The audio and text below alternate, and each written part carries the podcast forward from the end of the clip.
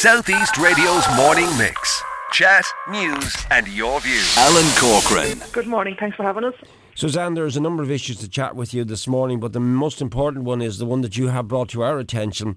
Latest evidence about child deprivation confirms the need, uh, you say, to uh, immediately improve the core welfare rises um, by at least €8. Euro. Can you give me the background to this, please? Certainly can. Yeah, there's a, there's a couple of bits here. Um, so what prompted this was a brand new release from the Central Statistics Office, and they were looking at child deprivation in 2021, and it was quite stark, but it just reiterates the points that everybody has been making over the last while, which is that it's lone parent households, it's um, low work intensity households. So what they were showing was that there was um, you know, households and rented households as well. So they were the households that were unable to provide what we would consider to be the basics for our kids. So two pairs of properly fitting shoes, to be able to afford for school trips that cost money, regular leisure activities, those kind of things. So the sort of things that make your childhood your childhood, you know, swimming lessons and all of that. So that's what prompted this. And then it really, it just went back then to the same point that fam- childhood poverty is in, you know, it's, it, all poverty is about income inadequacy and not having enough money to go around. So it just brought us back to where we had started, which was that the budget really needed to increase core social welfare rates by 20 euro a week, at least 20 euro a week, just to be able to allow households to stand still. Mm. And what we got was eight. So what we're hoping for, what we're asking government to do between now and the social welfare bill is to reconsider the decision that they made. And I think as well a key point here for me is that for every euro the Department of Social Protection is not paying, the Department of Health will, the Department of Education will, the Department of Housing will. You know, all of these things are going to have to be picked up somewhere else. So, you know, we should really be just making sure that these children are being looked after, you know, that there's enough money in their families to be able to look after them. Yeah, I mean, I, I raised this issue uh, about those core rates because a lot of the listeners had contacted me and felt that the 20 euro, as you mentioned, was required. And the minister knocked that one out of the water. He, said that wasn't going to happen, that uh, when you add all the various supports, fuel allowance, etc., he was more than happy with what they have agreed to do within the budget. But uh, you're, you're, you're stating quite clearly that that is simply not enough. Can you also share with us uh, just how it affects the child? You talk about missing out on certain aspects of their life, not having foot, proper footwear, etc., but it must also be having a detrimental effect on their mental well-being. It has to be. There's something called, which I've only discovered now in the last year or two, there's something called ACEs, ACE, Adverse Childhood Experiences. And there's a long list of these things that if you experience them as a childhood, they actually damage you physically, I suppose, but they, they change you so much inside. They actually change almost like your molecular structure almost, so that you're more at risk of dying early. You're more at risk of picking, you know, was I picking up diseases? You're more your your immune system, I should say, I suppose, it, you know, is damaged by these things. So you know, the, the, the first six months are so important, the first year is so important. But when you think back to your own childhood, the things that really stand out, you know, are, are these kind of odd little incidents maybe in school or odd little incidents with your brothers and sisters where you maybe didn't feel you know, uh, loved enough or cherished enough or bullied or something like that. These things stick with us. You know, we don't remember the happy Christmases. We remember the the times maybe where your mum forgot to pick you up from you know, from, from swimming or something like that. So, you know, all of these adverse experiences, they stick with us. And again, that whole thing about being a kid, you want to be different, but you want to be the same. So going to school maybe and not having the right stuff, not having, you know, not having new shoes, not having shoes that maybe don't have a hole in them.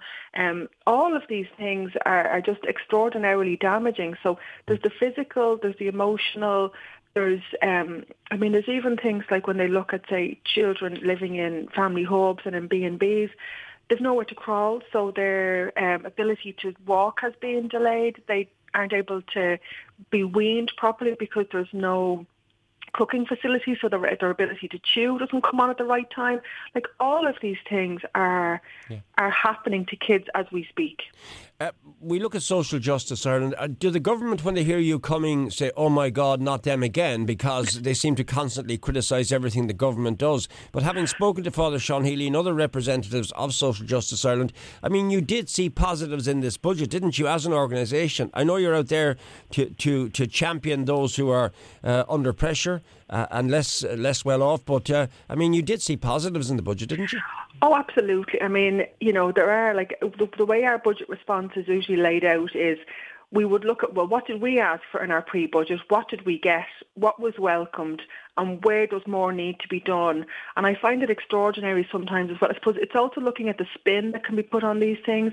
So when you look at percentage increases, what you're having now is a conversation that somebody, say, on a hundred thousand euro, is only getting a 0.7% of an increase in their income from budget 2023. Don't quote me on these figures because they, they can be a bit, you know, but, but somebody saying, you know, on the, the reduced rate of job seekers, so somebody who's on 117 euro a week is now getting a 10% increase in their take-home pay, but they're only getting an extra tenner. So it's also about I suppose just looking at the figures and saying, well, actually, okay, so somebody on the reduced rate of job seekers is getting a 10% increase as opposed to somebody on 100 grand is only getting less than 1% increase.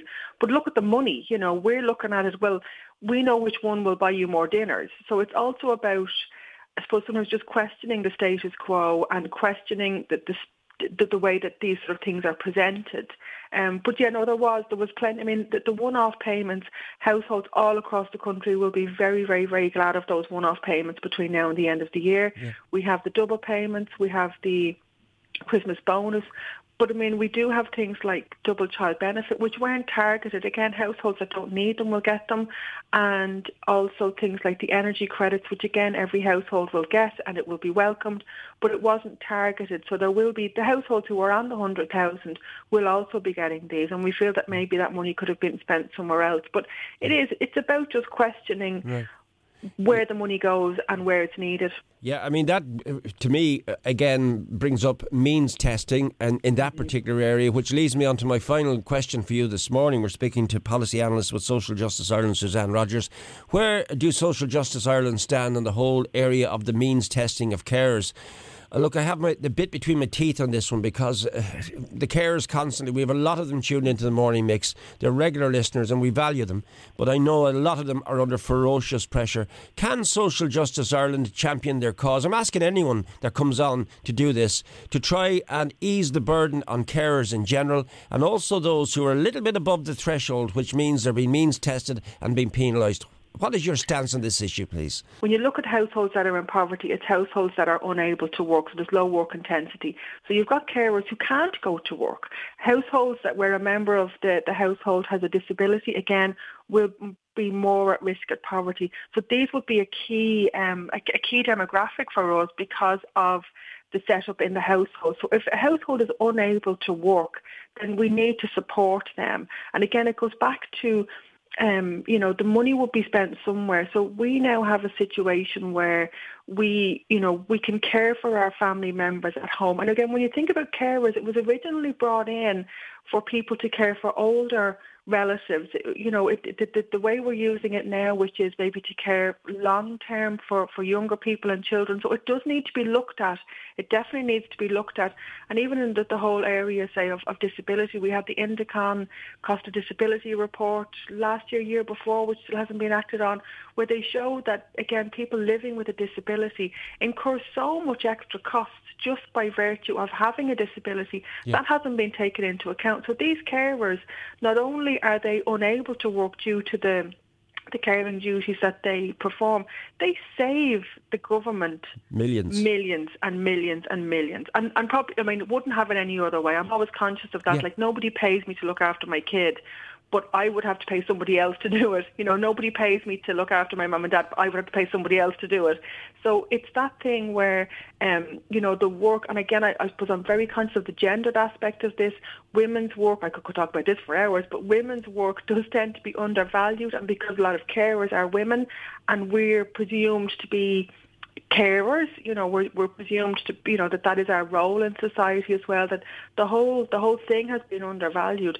Mm. But if we if we want if we want people to be to be to be cared for at home, yeah. for children to be able to care, for, we need to support we need to support the families to do that. There's no doubt about it. Thank you, Suzanne. So I'm now making a heartfelt plea to you and Social Justice Ireland to raise this issue as well. The more media organisations, the more organisations like yours that raise this issue to see can we um, encourage real change. I think the better. So thank you for ta- taking time to talk to us. Your initial call this morning, you would like to see the uh, core welfare raises increased by eight euro to help combat the whole area of child deprivation. It has to go up this year. It really does. I dread to think what the winter's going to bring if households don't have enough money in the kitty. Simple as that. Southeast Radio's morning mix. Chat, news, and your views.